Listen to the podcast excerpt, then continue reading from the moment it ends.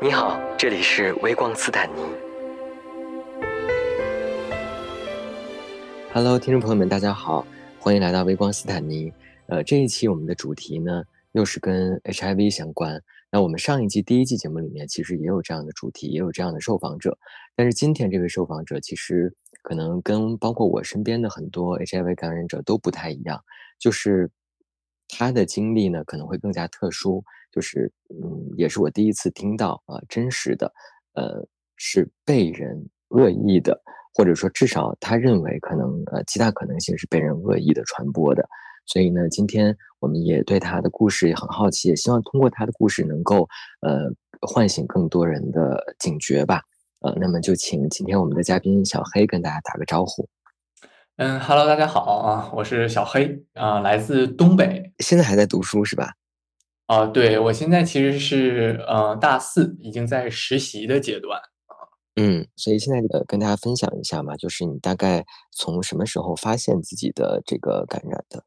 嗯，回想起来是呃，二零二零年的时候啊，就是我和这个人是也认识了能有很长时间吧，也有快半年的左右。就是大家也都知道，就通过交友软件认识的。然后我们就呃，在我六月初的时候啊，就是属于是线下就是见了一面，然后就是可能毕竟也是年轻，然后见面之后也就发生了呃，大家大家都懂，也就发生了。但是其实那个时候有做措施啊，然后之后发生之后吧，其实过了一周到两周左右，又给我啊发微信说想再见一面，然后之类的。然后说，但是嗯，因为我马上要期末考试了，也是六月份这个时间点，就是快也是学期结束了，然后我寻思先备一下考，然后就把它回绝了。然后后过几天又邀请我。然后，嗯，甚至和我说，就是说的越来越越越过分。就比如说，他说他想试试，就是多多个人啊那种。呃，我听到这个信息之后，其实我就又一次拒绝了。他这个时候就显得有点不耐烦了，就感觉说，啊，约一次我这么费劲。后来他就像在逗我一样，说说他就说他是那个感染者嘛。当时我以为他在开玩笑，嗯，没太当真。后来晚上的时候。嗯，我就有想问他说，他到底是不是？我就又重我又重新问了他一嘴，然后问他到底是不是，然后他告诉我，他又告诉我不是，然后我就觉得呃多多少少有有点问题，就是感觉他一会儿说自己是，一会儿说自己不是，就是会很令令人奇。然后我当时嗯对，呃当时手里没有试纸了，在网上买的，然后我就立刻用美团跑腿在全城搜了一个。测了一遍，因为这个在药药店其实很难买到。然后我在全城搜了，距我二十多公里搜到一家，然后他给我送来的。结果观察出来之后，我是有隐隐约约看见有浅浅浅浅的一道，就是代表着阳性的那个那个痕迹。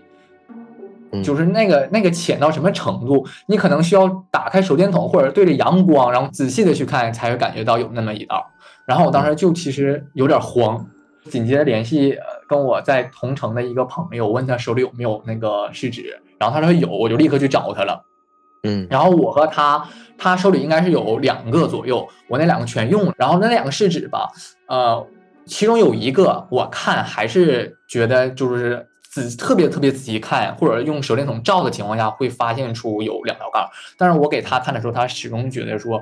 嗯，不是，就是就是一道杠，呃，就是阴性。然后我当时，其实，然后他就劝我说，怎么看他都他他那两个他怎么看他都说他是阴性。然后我就给他指，我说你你你再仔细看一看那个位置。然后他就说没有啊 没有啊。然后我说那为什么我能看出来有？然后他就说他就他就安慰我，觉得说是不是你被他吓的？心理作用啊。对，就是告诉我是不是心理作用。然后我当时就是呃暂时接受了他这么说我是心理作用的这个想法。后来，呃，说他是感染者的那个人，他就不接电话了。嗯，我就自己在网上挂了一个第二天的号，然后之后就去准备去抽血。我是最终是在六月三十号，我记得是六月三十号、二十九号去医院做的检查。啊，其实在我这个城市啊，它有一个这个专门负责这方面的医院，我有去查过，在国内算是相对来说会比较权威一点，在这个医院有个这个诊室，就是这方面的负责的一个科研，就类似于北京有一个佑安医院，对吧？对对，然后当天出的是结果是初筛，初筛的结果就告诉是异常，然后紧接着就会做了呃一次确证，因为出筛之后阳性可。需要做确证实验啊，然后之后，但是其实，呃，这个过程是比较坎坷的啊，呃，是换了两家医院啊。首先就是我当天去的这家医院，是我之前说的是比较权威的这家做的初筛抽血啊。当时也问医生了，说其实他在他们医院吧，一般来说就是两周高危行为两周后就可以就能查出来了，就是这个然后之后当时啊确。确认说是有异常，然后就单子上也写了说需要去复诊，然后去下医嘱去做确证，然后但是那个时候就是比较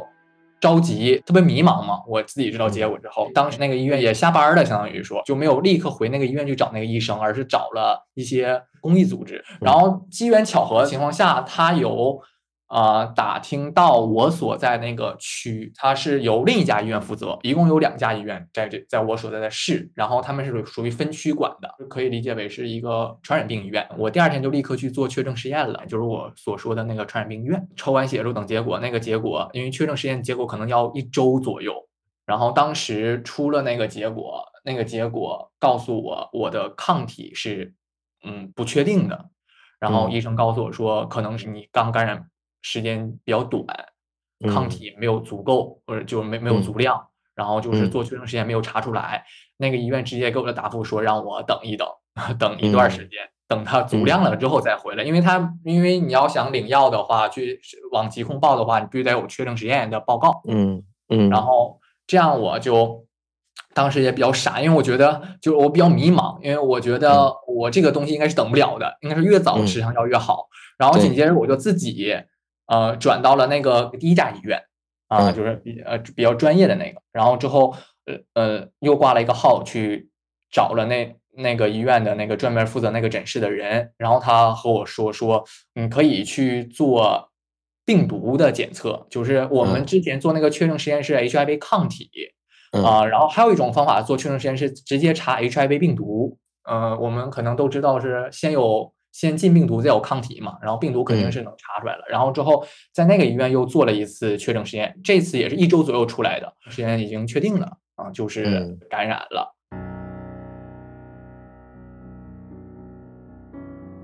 当时有查，就是说出筛阳性会不会有概率确诊不是？这个确实有，但是但其实这个几几乎很渺茫，嗯，就是可能万分之一的概率吧，我觉得是。然后还有抱着这种想法，但其实我自己内心里已经是认了，就是从我呃在第一次看到六月三十号看到我的初筛结果阳性的时候，我就已经嗯就是已经觉得是逃不掉了，就没有什么可以抱有侥幸的心理。但是其实等医生真正通知你的时候，其实也会有一点难过吧，就是会有或者是绝望的感觉。我当时有甚至有有过想轻生的想法，就是当我看到这个结果的时候。嗯，然后我真的就去爬到那个二十多层楼顶往下看，然后我说我在想要不要就这么结束吧。然后之后，然后后来，其实还是不敢自己，我害怕我后悔也。那我记得你之前有提到过，就是他有跟你说他把安全套扎破了，那个是什么时候？是到后来。我确诊了之后，我跟他说我发现了，然后我给他提有提这件事儿，因为我当时就是在找到底，我其实也一直在很好奇，我说到底是不是他，因为我不能说那么盲目的下结论就是他。然后之后他呃有跟我说说，呃他确实是那个感感染者，然后之后而且他说他还没有服用药物。就是没有吃药，他觉得药物有副作用，怎么很可怕之类的。完，我当时还有我我当时还有提嘴说，那我们也有做保护措施，也不至于说，虽然说我我也知道保护措施的不是百分之一百，对吧？但是我说也不至于这么准。然后他跟我说，他就是事先去把安全套就是做了一个破损的处理，就像拿针之类的，他扎了一个眼儿。嗯，因为我是做的，呃，做的就是他扎了一个眼儿，就是对我来说是几乎可以说是 很危险的一个特，我还能想起他当时跟我说的另一句话，就是我觉得也特特别可怕。知道我感染之后，我就去质问他，我说到底是为什么要这么做？他还和我说说说不要怕呀，怎么怎么怎么样的。然后他还跟我说了一个特别让我很毁三观的话，就是和我说想和我一起，然后嗯，同时就是我俩，他想让我和他一样，然后我们俩一起去再去找别的人，然后去制造下一个受害者。然后我当时就觉得这个人，我感觉确实挺恐怖的。是，那你后来没有想过，比如说通过一些法律的手段来让他不要再继续这样作恶下去了吗？其实有想过，但是我又想了想，有三点我感觉最终没让我去这么做。第一点是有查过这方面的法律，法律，然后之后他其实和我说，这这种情况，第一是取证特别难，嗯。啊，也然后第二个就是，对于我来说，就是即使给他抓到了，呃，取取证难不说，第二个就是对呃，可能给他关进去，最高好像只能判五年吧，就是比较严重的那种的，好像才只能说是五年。然后还有一点就是，第二点就是，我觉得即使把他抓到了，他判刑也好，还是说给赔我钱也好，都没有用，没有没有办法去改变我已经被感染的这个事实。嗯。第三，就是因为我有考虑到我还在上学，然后如果我报警的话，可能会呃通知我的家里人，嗯啊，甚至我可能学校有有也有可能会知道这件事儿。其实也是从从这个出发点来考虑，我还是没有选择报警，因为我那个时候还不是很想让家里人知道。明白。其实我觉得他说的第一点取证的问题，应该是他不是在微信上已经跟你是很明白的去去。去坦诚这件事儿了吗？这个都不算是很明确的证据吗？咨询过那些医生说，这个东西你确实如果真深抓起来，其实取证这一点是特别难的。就是他们也有过这种经历，毕竟他们在医院也是见的人特别多。嗯嗯，就对，我也就就对你刚才说到最后一点，其实我也非常理解。就尤其是还在学校嘛，可能不想把事情弄大，但只不过就是我确实是觉得这样的人，如果让他一直在社会上的话，真的是一个很可怕的事情。就是即便是。就相当于是大家，即便是已经有这个安全措施的意识，但是依旧防不胜防啊。那谁会想到他提前会把套自己做了手脚呢？对，就是只能说是遇人不淑吧。就是，哎，其实我相信这种人，嗯，还是在少数，不可能说是多数都这样。但是只能说，他一个人，他一个人传染一百个也是也受不了啊。对，也是挺可怕的，尤其是他还不吃药啊。确实是挺可怕的，这个人就很丧心病狂了。他如果不吃药的话，那就是自己等死了。对，而而而且接下来，其实在他身上还发生了很多更可怕的事情。我觉得他能主动跟我说他有 HIV，可能并不是想等着我有多吃惊，而是等着我接下来发现其他更多的事情了，去再去找他。也不光是 HIV，也查出了其他的两两种东西。然后是什么时候开始知道的呢？哦，因为当时是在医院做完，嗯，确认也做完了，嗯，已经确定是阳了，就是就紧接着就是下一步就是准备去呃领药嘛，但是在领药之前要做一个全身的体检，嗯，抽抽血的第二天还是第三天左右结果出来了，然后医生同时告诉我说我已我还有一个呃嗯梅毒的感染，是不是很多 HIV 的感染者都会或者传播者都会伴有梅毒？呃，也不完全是，也不是是吧？并不是，其实也是只能说是，嗯，他碰巧也有梅毒，因为后来我也跟他证实了这件事儿。嗯，他但梅毒相对来说还是比较好治疗的，应该。嗯，但其实梅毒是令我最头疼的。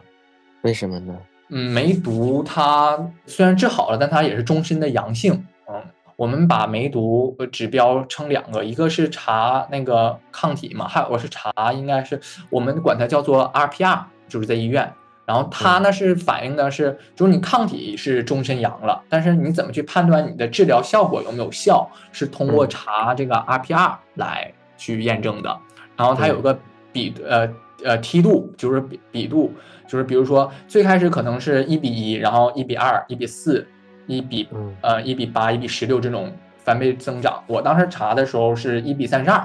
就是算是比较严重的，就是已经算是比较已经发展起来了啊。嗯，然后之后，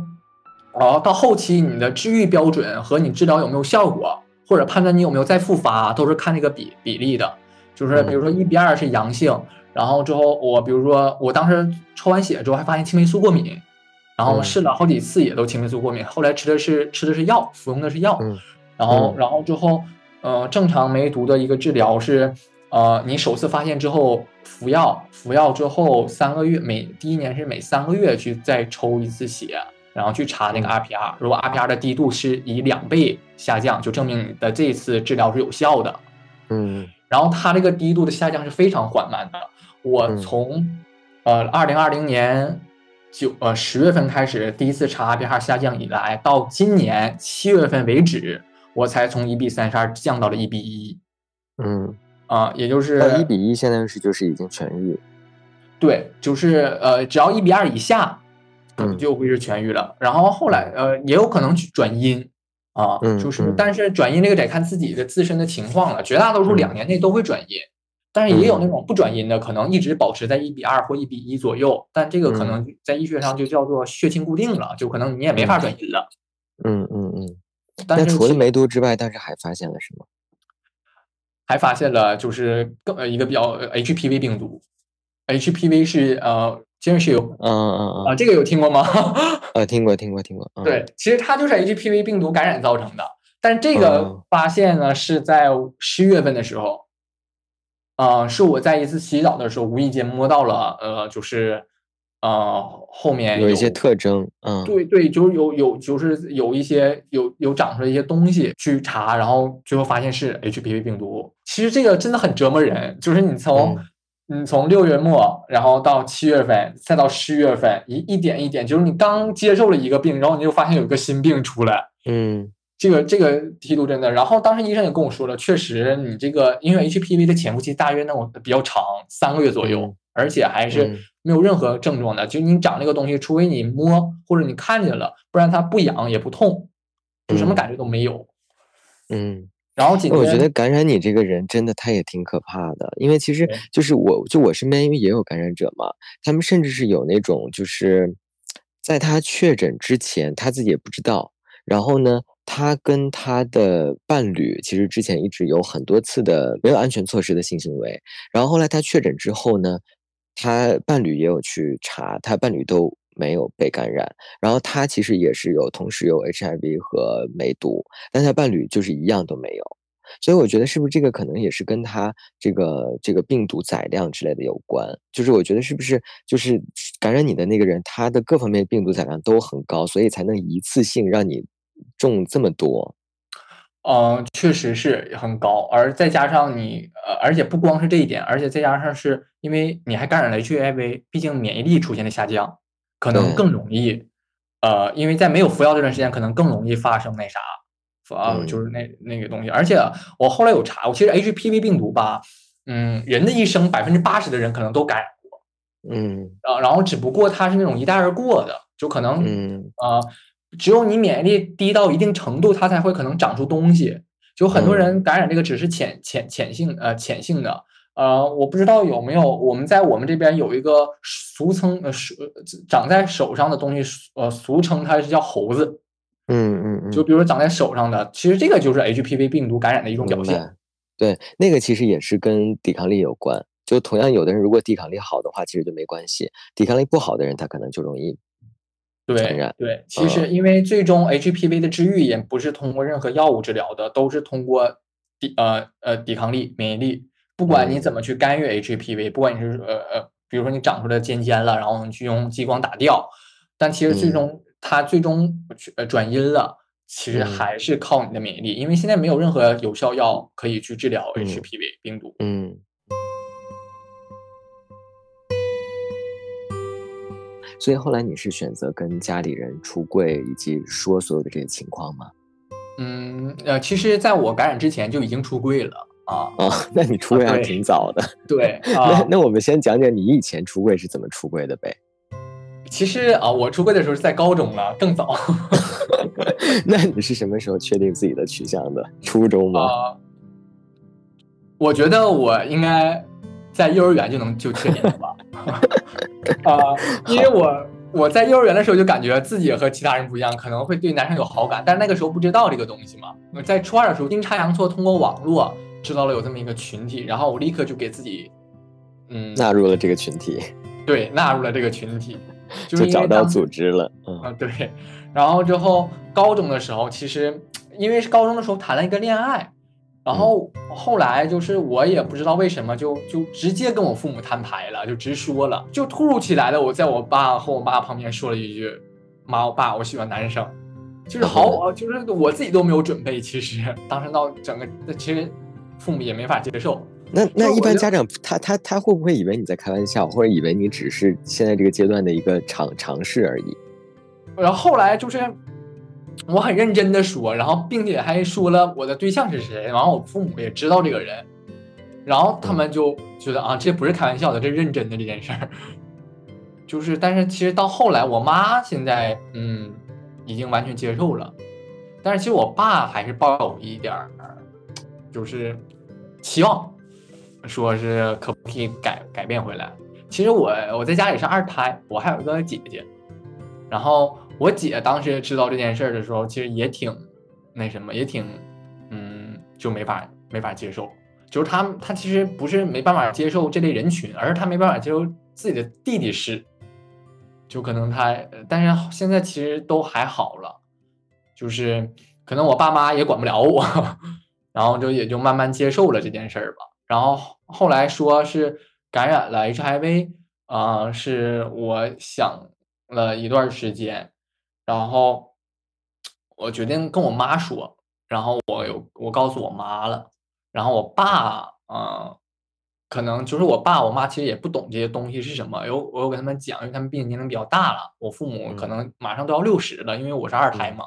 嗯，然后去讲，但是我妈还始终不相信我有这个病，说是不是医院在骗我呀，骗我们呀？我姐也知后来也知道了我那个有 HIV 了。然后就其实他们最开始都最开始都挺恐惧的，包括说哦怕被传染，就是他们所做的一些做法也啊，包括我姐当时知道之后吧，去给给家里做了一个整个的消毒，就当着我的面儿，就是我当时就觉得很其实很难过，但是我能理解，嗯。啊呃就是包括呃包括毕竟他也是有孩子的啊，可能他也担心孩子嘛。然后其实我能理解他的这些做法，但其实我自己看了还是会很难过。包括我爸妈也做出来这种表现，就包括去，呃，我我我用过的那些睡过的睡过的睡过的床啊，然后就用过的用呃洗衣机什么的都去做了消毒。你当时跟他们说了之后，他们还是觉得不是完全相信，是不是？对对，就是当时不完全相信，就一定要逼着我去，就是要让我去再抽一次血。然后就他们带着我再去抽一次血，就是然后之后他们才才才才肯相信。后来我因为我当时没有给他们看那个检测医院检测的结果，嗯，然后后来我就直接拿出那个医院的检测结果了，然后他们最后也信了，说嗯确实是了。那他们现在对于就是比如说 HIV 它是本身是通过什么渠道传播的，已经是已经很了解了吧？应该。对，而且我当时我姐姐还有问我说，她查了。当时问我为什么要去吃阻断药了，然后我说，我已经当我知道了的时候，我已经过了吃阻断药的这个机会了。对，而且就确实是一般的一般人的概念来说，如果已经有安全措施，是不会吃阻断药的。对，嗯，那所以你你你现在还跟家人住在一起吗？嗯，我现在因为出来实习了嘛，我是自己住的，但是放假之类的还是会和还是会回家和家里人住在一起。但是，嗯。其实我爸妈对我也没有那么太大的介意了，我我我姐那边也没有太大的那个介意，嗯，就是可能就是大家后期慢慢去了解，然后发现其实也没什么，嗯，确实他们自己也会去去学习嘛，对日日常生活其实也不会有什么任也不不会有什么影响了，况且嗯，在我吃上药之后。啊，包括我用完药半年后，我的病载为零了，我也告诉了我的家里，就是说我去医院检查了，然后现在病载是零了。嗯，所以现在就是对于未来的感情上有什么计划呢？嗯，走一步看一步吧，也没有什么太大的计划，因为我觉得可能遇到遇到和我一样的概率还是比较低的，就是也有人会和我说说，其实不会有人介意的。但是其实我有自己尝试过，其实很多人就是包括正常的没有不是非感染者，都会说不会歧视 HIV 感染者之类的。但是其实在我实际的情况下发现，其实虽然说不会歧视，但是如果真正的去想和一个 H 感 HIV 感染者去交往，其实，嗯，我觉得非感染者还是不会不还是不会愿意的。就是可以举个例子吗？就比如说，我有认识一个朋友，然后也就是我们聊得来，聊得也挺好的。然后后来就是说想有有想进一步发展可能，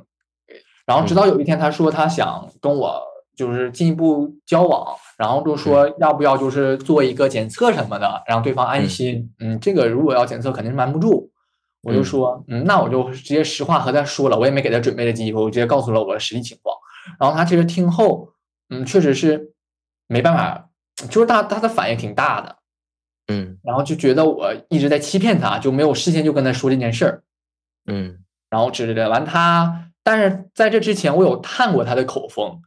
就是他说他怎么看，他就说他就是无所谓啊，就是嗯，他也跟我讲说他知道什么吃上药以后可能没有传染性之类的。是是线上认识的朋友吗？还是线下的朋友？然后是线下的朋友，也是线上认识的。知道之后也就不了了之了。然后从此以后，其实我就很想把我的自己的身份隐藏隐藏起来的，嗯，就是不想再那么轻易的告诉别人了。就是从。他那件事发生以后，但其实我有一个比较想去分享的一个经经历，啊，这个经历其实对我来说，呃，我觉得特别美好，啊，也是我在校期间谈了一个男朋友，嗯，其实那个男朋友也就也就持续了将近三个月吧，因为我们当时认识的时候，就是因为那个时候我就特别渴望说，我马上要毕业了，我还没有谈过大学的校园校园恋情。嗯，我就比较渴望说能不能在学校里认识一个，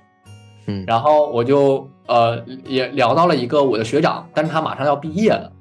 嗯，然后可呃可能我们刚开始就是想就是在一起相处的时候吧，也都知道对方就是可能我们不会有以后的，就是可能就是先现在在呃认识一下，就是他也一直没有处过对象，在大学期间确实是，嗯。天天都会见面，然后一起吃饭，甚至一起在一个床上睡觉。学校宿舍啊，嗯，就是比如他在我床上，我在他床上，在宿舍一起睡觉，就是持续了将近三个月。而且在五一和端午的时候，我都把他带回家了。但是我始终没有和他透露我是 HIV 感染者，也没有跟他跟告诉他，也没有告诉他。嗯嗯，但是他自己发现了。他咋发现？呃，因为我每天都会吃药嘛。嗯，然后之后我的药瓶没做处理，然后就是那个药签什么都是标签都写在上面了，但是我也我是但是我是收拾起来了。然后有一天我吃完药就放在书，因为我是把那我是带他回家五一的时候好像是，嗯，就带我就吃药我就放把吃完药我就把它放包里了嘛。然后他在家他在我家就待着，然后可能是无意间大家上可能就看见了那个药上面写着说是啊治疗 HIV 的，然后他也没有和我说这件事儿。嗯，就他虽然看见了，但他没有说说啊，就立刻就找来问我。然后之后是，嗯，快，嗯，大约又过了两周左右，他可能也马上要走了，毕业了。然后之后是在他临走前一周到一周半左右，他知道的。我有我最后和他说了，就是有一天他就突然，我就在他面前吃吃东西吃药，然后之后，嗯，就是然后之后就他就问了，他就想。看了我一眼，也没说问，然后他就，我就我有看他，我就感觉他那个眼神是比较想，他就比较想问，说你这每天吃的都是什么？嗯，然后后来我看他，我又和他说了这件事儿，然后他告诉我的说，他其实说他其实早早就知道了，然后我当时我就特别惊讶，我说我就问他，我说你什么时候知道的？然后他说是在你家的时候，嗯，然后我就问他说，那你当时为什么没问我？他说，他他这他这个人比较。闷，就是也不太会说话，也不太会表达，他也就支支吾吾的，也没说啥。他就说他不知道该怎么问我，然后他也没，然后之后完我就问他说：“那你当时看见了有啥有啥想？你是怎么想的？”完他说他当时有点害怕，就是都想赶快把从我家里跑出来。然后但是他其实最后没没他也没那么做，他只是这么跟我说的。完我就跟他讲嘛，说说没有事儿，因为我们其实在一起同住了快两个半月，没发生过任何实质性关系。啊，对，我刚才还想问我说，那那他知道你的情况之后，你们俩还有没有继续保持这个生理上的关系？所以就自始至终一直都没有。自始自始至终都没有，因为我当时和他在一起，我就觉得我想，他也就我们俩在一起之后，他也没提过要要那要发生关系。那问题是你们都已经睡一起了，这个就很奇怪。最后一步是从没有没没就是从来没有过的，但是最后一步之前的一些行为可能会就是也有发生过几次，但是最后一步那那在他知道之后有还有发生过吗？也发生过，嗯 也发生过，而且而且还是他主动的，就是那啥。嗯甚至他他在呃，甚至他还说过说他想发生最后一步，但是嗯我我没有没有说，嗯，没有想去进行。然后因为我怕，呃，不敢赌，我怕他会那什么，就是怕他哪一天如果真的会那啥，他可能现在说不不害怕，但是我怕哪一天我跟他分开之后，因为他肯定是会走的，然后等嗯到后来他在担心这件事儿，其实就是想给他留一个好印象嘛。嗯，然后就是也没说要打到最后一步之类的，就我也他就说了一下，也没说他就要做，然后我也没没往下接他那话。嗯 但但是我们两个人的相处方式特别特别奇怪，就是嗯我们平时没有交流，只有在睡觉很闷的人是吗？对对，只有在晚上躺床上了，准备睡觉之前，我们俩会腻在一起，然后他就抱着我，然后之后就，呃，和我就说说说说说点话什么的，就说那些呃调皮的一些话跟我说，把我全身上下摸个遍，然后就但对，然后在我俩在平时在一起吃饭，他看手机，我看手机，嗯，不说话。虽然在一起吃饭啊，他 这个感觉像是在一起十年的老夫老夫才会这样。我我俩就吃海底捞嘛，面对面坐着，然后他拿着他的手机看蜡笔小新，然后我就在这边吃，然后他边吃边看，就他特别爱看蜡笔小新，然后他就就每次吃饭前他都会看那个，然后吃完饭了之后就去打游戏，然后或者是做做他的毕业设计，就是我不带他第一次回家嘛，嗯。然后他耳朵上是有一个耳耳耳眼儿的，然后去做戴了那个耳钉之类的东西。嗯。然后就一直戴着，然后就我就带他回家，然后回家之后，我第二天早上在在家睡觉，睡醒了之后，第二第二天早上就摸他耳朵，无意间发发现他的耳钉没有了，嗯。然后我就特别好奇的问他说：“哎，你耳钉放哪儿了？”然后他告诉我说，他就他这个人就支支吾吾的就不说话，就是我我问他这句话就有点不好意思了。完我说完我说你告诉我你这耳钉咋摘了呢？然后他跟我说说他摘了，然后他说他怕我妈看见，以为他是个坏 坏坏孩子。然后当时我听完他这句话我就笑，嗯，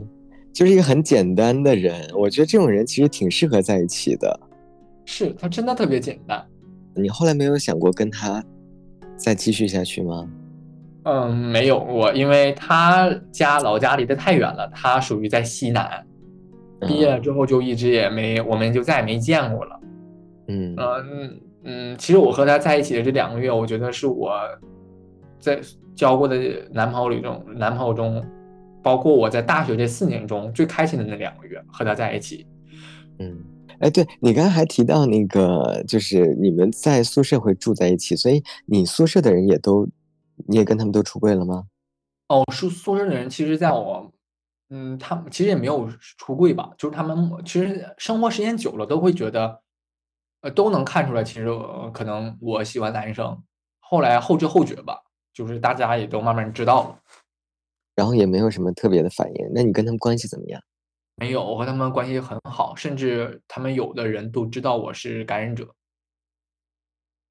这点我觉得特别好，因为就是嗯，我自己本身是属于那种，就我之前在抖音还发视频，专门发过一篇我跟我大学寝室的人的这个感情。然后呢，我觉得我是属于那种还算就就真的很幸运，然后就所有人都很接纳我的这个取向，然后后来甚至是他们会跟我一起看 GV 什么的，在宿舍，就是他们会因为我而想去了解这个群体，然后我就我们几个人也是一直到现在的关系很好，但是呢，就是也是经常有那种比较年轻的，即即将上大学的粉丝，就是会问我。呃，上大学之后怎么办？不知道怎么跟这个舍友说，如果不接受他怎么办？所以其实我觉得你刚才说到这个，我真的就也很感慨。就你，你可以讲一下你大概跟你舍友之间的，就是整个的这个感情的过程吗？啊，我和我室友之间其实我们是一个班的，然后一共有四个同同寝啊，不算我一共是四个，然后都是一个班的。然后之后其实我们关系啊非呃好，就是。就是一直都很好吧，就从一上学就特别好。对，就是因为我们班可能就四个男生。啊，我们四个，我们这个专业呃是女生比较多，然后之后就我们呃我们四个男生，然后关系也都比较好，然后之后但是我们四个人各有各的爱好，就是玩不到一起去。嗯啊，有一个特别爱打篮球啊，有一个就是天天泡在篮球场，然后有一个呢就是特别宅，嗯，就是打打游戏、拼模型。然后还有一个呢，就是总想着处对象，对。然后之后，呃，然后呢，我呢就是属于无所事事，就也是属于就那个打篮，除了那个打篮球以外，我们三个人其实都是每天都在寝室干待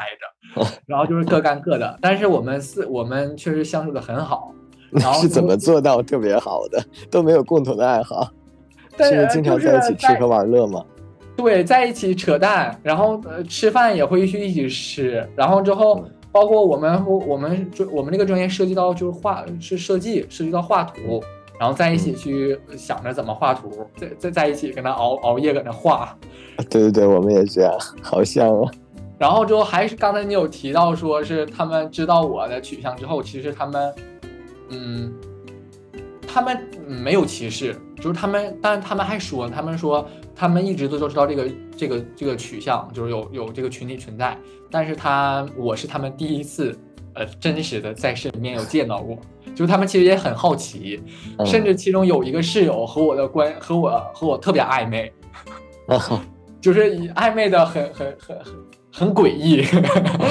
然后之后我班女生都有有的时候都觉得我们俩是不是在一起了。嗯，然后有一次我在抖音，就是无聊在抖音开直播，然后他在我旁边一直一直陪着我直播，然后之后就有人问，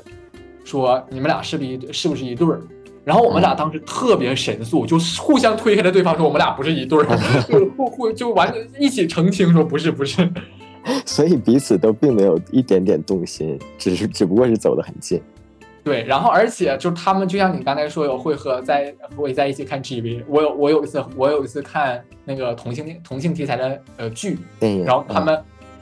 跟我一起看，然后他们看的比我还入迷，还跟我讲说他我当时我因为我是在边边边画图边看嘛，然后我就就放着也没有仔细去看。后来我就说发生，我就问他们说讲到哪儿了，演到哪儿了，然后他们开始给我讲谁和谁的关系，理得特别清楚。我说。然后他们还直直勾的在那看，包括有那个 画，有那个特别过分的画面的时候，他们就是目不转睛的在 盯着那个屏幕。那最开始的时候是怎么发现的？最开始就是，嗯，大家都谈论自己的女朋，呃，谈论说女朋友之类的嘛。嗯。然后之后，呃，我就有问到我，然后我就没有回答。然后后来就发。呃，对，无意间看见了那个呃交友软件儿，我就特别奇怪，他们居然还能认识，其中有一个人，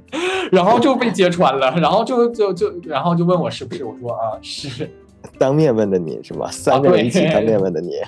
对，那个时候是大几？大一，大一快结束了，哦哦哦，大一的时候就是彼此都已经很很挑明这件事儿了，那其实后面真的就会更开心了。嗯，确实。然后我们就是走的，因为那个时候走的很近嘛。然后包括就就知道了之后，他们就就彻彻底对我就是属于，就是放开了，就是就总会搞一些对我搞一些什么特别污秽的动作，然后我就特别反感，就那种的，就会刻意粘粘在我身上那种的，我就想把他们撇，我就特别嫌弃他们。你是从来没有喜欢上直男的那种人吗？嗯，有，嗯，有过，但是有过了之后，就有过一次之后就不想再尝试第二次了。明白。有有过好感，但也没说真正的说要怎么就就，因为我胆子比较小，不会说就我喜欢一个人，我就会和他说真正的喜欢一个人，就告诉他，尤其是还是直男。嗯。就是感，然后再加上看的那些剧啊，包括也有听过其他人分享他们和直男的经历，我就觉得啊，这个东西是没有什么好下场。对，所以因为因为我为什么问到这个？你刚才说就是你寝室的人对你开始有一些暧昧的动作的时候，很多人在这个年纪是很容易 情窦初开的。我还和他们说了，说如果有你们，如果有一天你们哪个哪个人喜欢，就不喜欢异性了，不要来找我，我不想对我不想对这件事负责。是因为他们三个完全不是你的喜好的类型吗？其实呃呃，其实有一个还是挺好的，就是我觉得还不错，但是我觉得和他还是做朋友比较好吧。所以你就你刚才还说他们甚至是有人后来也知道你感染的情况，是大概什么时候？是在我感染之后半年，嗯，就是无意间看见了我的药瓶，嗯，我在床上躺着，然后他上我床上躺着。然后我当时怎么怎么你们寝室直男也经常去你床上躺着啊？对，然后然后你是团宠啊？啊，然啊，然后之后就去我床上躺床上跟我玩，因为就那个跟我关系特别好的那个，然后就床床上躺着找我，然后跟我玩。然后我当时头一天晚上吃药，吃完药之后我就放在枕边了，没收起来。然后他就无意间就看见那个药瓶，然后去搜那个药的名字。嗯，然后问我吃的这是啥，我没和我就我没和他，我当时就问我就愣住了，我说我该怎么说，然后我就他就能感觉出来我这有点掩饰的意思了，就不知道该怎么说，然后他就去搜这个药了，然后搜完之后他就最开始他上面写着说是治疗乙肝儿，然后之后然后跟我说问我说你有乙肝儿啊，然后我就说你再往下翻翻，然后他又看见说啊是治 HIV 的。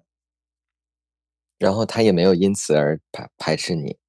没有，就是可能大学生大家都或多或少都有了解吧，也没有排斥。但是，嗯，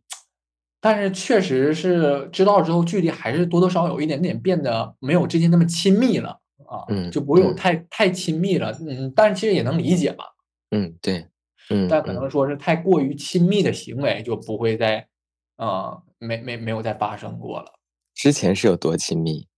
之前亲密到可以穿一个袜子、一双袜子、一双鞋的那种，甚至说是在一个床上躺着睡觉那种，嗯，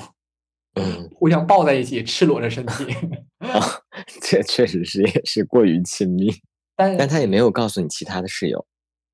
嗯，其实到后来吧，嗯，室友慢慢也或多或少都有知，都慢慢都知道了。然后，呃，可能也是后来我。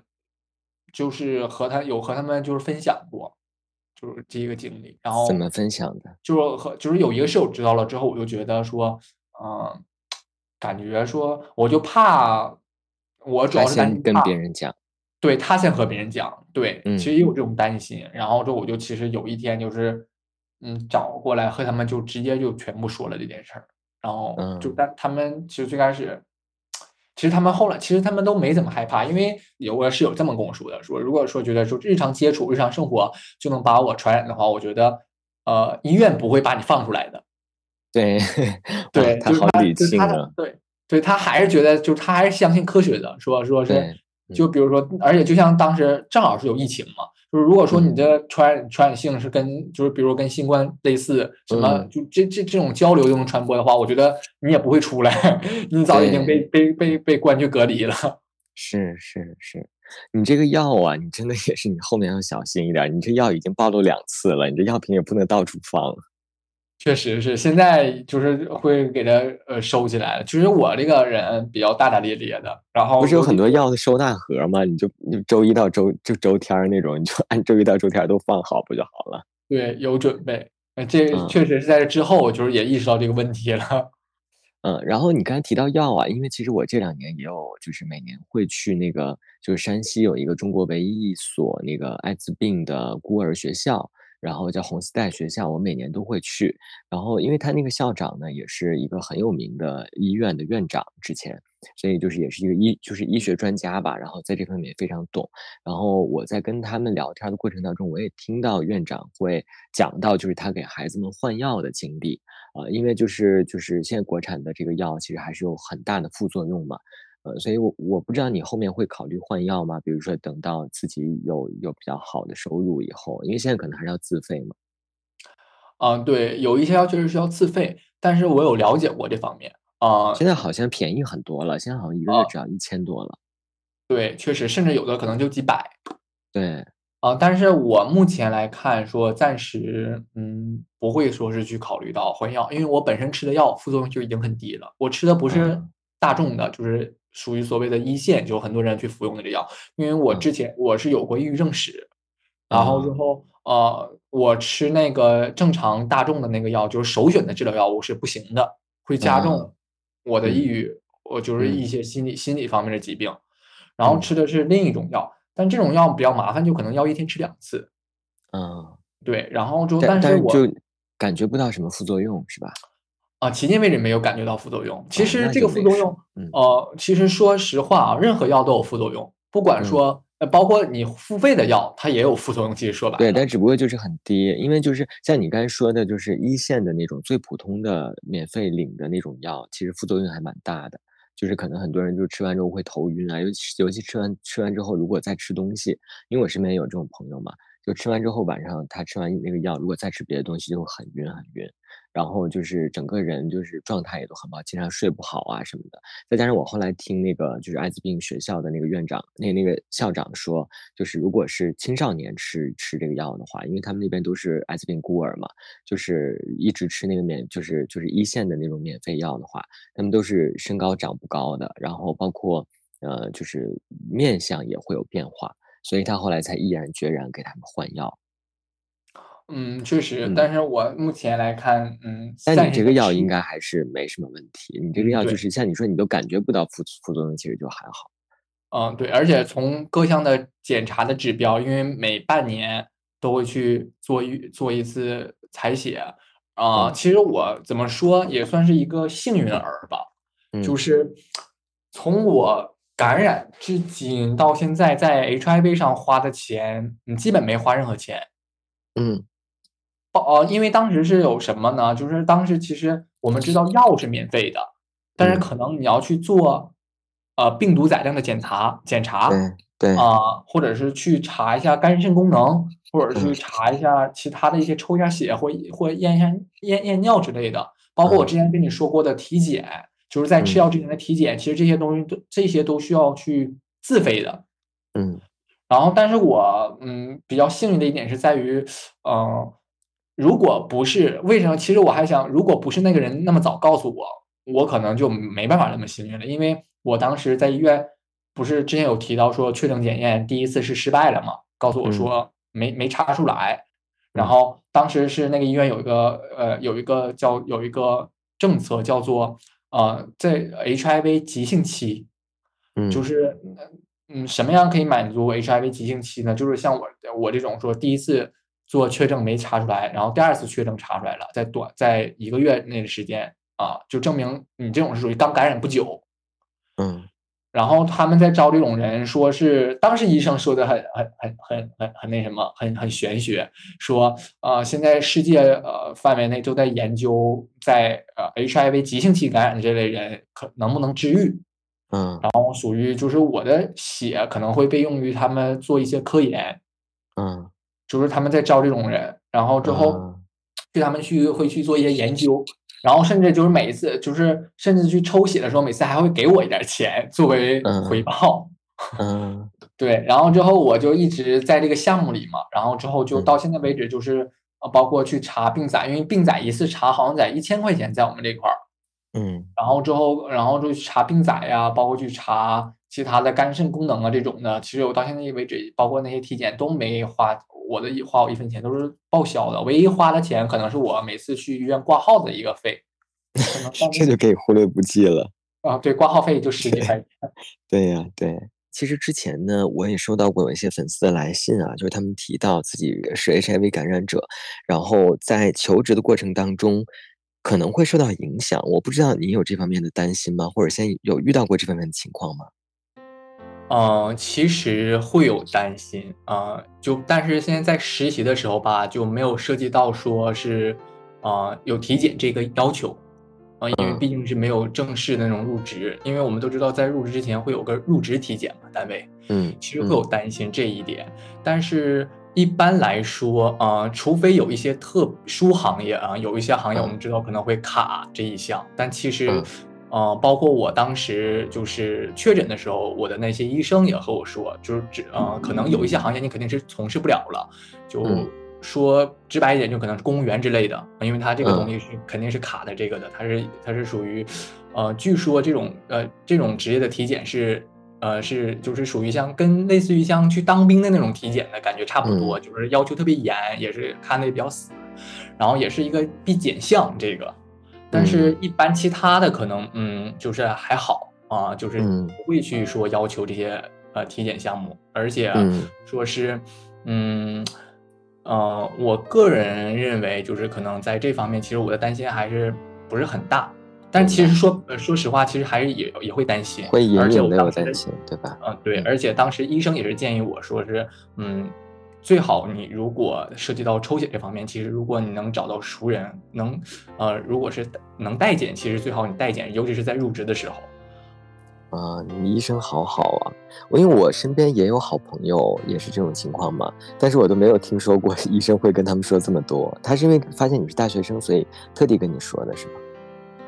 嗯，不是，呃，其实有一部分是因为。呃，但不能完全说完全是吧，因为当时其实我确诊的时候，那两个医生，嗯，当时和我聊的时候都对我特别好，然后也和我一起有探讨过，就是关于在我身上发生的这件事是我是怎么想的。当天下午聊了能聊了能有两个点两个小时，我们只我们三个人之间在我确确呃确诊的那一天，嗯。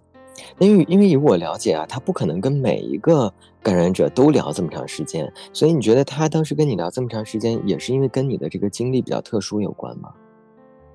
嗯，其实也有可能和有关。然后他说，之所以跟我聊这么多，想问一下我的感想，是因为可能也是因为我是大学生的原因，而且可能也没有太排斥，就是去说这件事儿，就包括有一些可能年纪较大的人，就他们可能都没法去。聊展开去细说这些事情，就是你是怎么看待的啊？包括说是你觉得，嗯，在你身上发生这件事，你是怎么想的之类的。对，而且我听你感觉你性格也很好，表达 能力也很好。啊，好。嗯，你有没有什么想要对嗯这个群体的朋友们，尤其是可能更年轻的啊，比如说刚刚读大学的呀之类的？呃，因为前两天我在直播的时候，还有人在问我嘛，就是，呃，他说马上要念大学了，问我有什么建议。然后我刚开始说了很多跟人生规划上的，后来呢，就是也有别的粉丝就提到，就还是要注意安全，这点其实蛮重要的。所以我不知道，像你经历这些事情之后，你对于大家会有一个什么样的想说的话呢？嗯，其实我想告诉大家的一点在于，就是也是当时我的医生和我说的，就是一个数据。嗯，近年来，呃，中国 HIV 感染者呈现两极分化，呃，一个是就是年轻群体和老年群体的感染者，感染者新增感染者是越来越多的，而且是占绝大多数。啊，有，其实我觉得，呃，其实如果即将踏入大学或者是在已经上大学的我大学的。啊，人，我想告诉他们说，嗯，一定要保护好自己，尤其是做呃做被动方的那一个，因为其实做被动方，嗯，可能更容易被感染。就是举个举个不恰当的例子，就有可能一次高危性行为，然后嗯，被动方嗯感染的概率基本上是百分之一百了，但是主动方被感染概率可以就很低。可能连百分之十都不到，嗯，就是也就说白了，就是呃，一传染给零的概率，呃，如果是在没有任何保护措施的情况下，一传染给零的概率基本就是百分之一百，啊，不管是有没有呃有没有在体内，呃，那那个那什么，对，都就是肯定是百分之一百。但是如果说是没有做保护措施，零传给一的概率很低，嗯，基本上其实还是零。非常容易被感染，所以我建议，呃，做零的一定要好好保护好自己。呃，可如果说担心像发生我这种事情，其实你可以自己准备好，你想，嗯，就是那些东西，嗯，啊，就是一定要自备，不能相信对方。对，然后做一的话，其实也不是说你们完全没有危险的，只能说你的角色决定了你危险很低，但是也不是证明说你就可以为所欲为。啊，对啊，因为我身边认识的就是一呀，我身边认识的朋友反而都是一。嗯，但我觉得他们还是有会有做零背后偷偷的。哦，好吧，因为那我就不知道了，因为因为这个感染概率是怎么回事呢？就是它不是说你发生行为了就一定会感染，嗯，它是看你在没在于你会不会出血。嗯。被动方的话，被被动方的话，不管就是他多多少少，他的毛细血管都会破裂。我有我和我在医生上也得到了证实。但是主动方其实很少说是说会呃会擦破皮呀之类的，其实比较少。嗯，而且事实证明，呃，我我目前得知的就是基本上就是事实证明还是零更容易被感染。嗯嗯嗯，明白。其实我还想送给大家，就是不慎。感染了 HIV 的人，一句话就是说，能隐藏身份就一直隐藏，最好连家里人都不要告诉。嗯，对，就是这个东西一定要作为一个秘密，因为我们这个社会其实没有真的达到那么包容。嗯，对，是。别看别看我这么幸运，说我的室友没有歧视我，但是其实你会发现，当他们知道你感染了 HIV 以后，不管是你的家人还是你的室友。对你都不会像之前那样了，就是这个点，其实我是能理解的，嗯，肯定是在没有像呃之前那样会那么不那么对那么亲密，或者说那么的呃要好，不能说是要好吧，就是无所顾忌，对，无所顾忌，对，可以这么说，其实多多少都会有顾忌的，其实是。呃，换个想法想，就是如果你是一个正常人，你的身边突然有这么一个朋友，呃，日常和你还比较亲密的话，其实你多多少少，呃，也会不会像以前那么就完全说我不 care，我觉得不会达到这一点。感谢收听本期节目，你可以在喜马拉雅、哔哩哔哩、网易云音乐、小宇宙、猫耳 FM、荔枝播客和苹果播客上找到我们的往期节目。期待你的点赞、订阅和分享，你的支持是我们走下去的动力。同时，也欢迎你将自己的故事投稿至彩虹微光的全拼 at 幺六三 dot com，用分享点亮微光，让我们看见不同的彩虹人生。我是斯坦尼，我在这里等你，我们下期再见。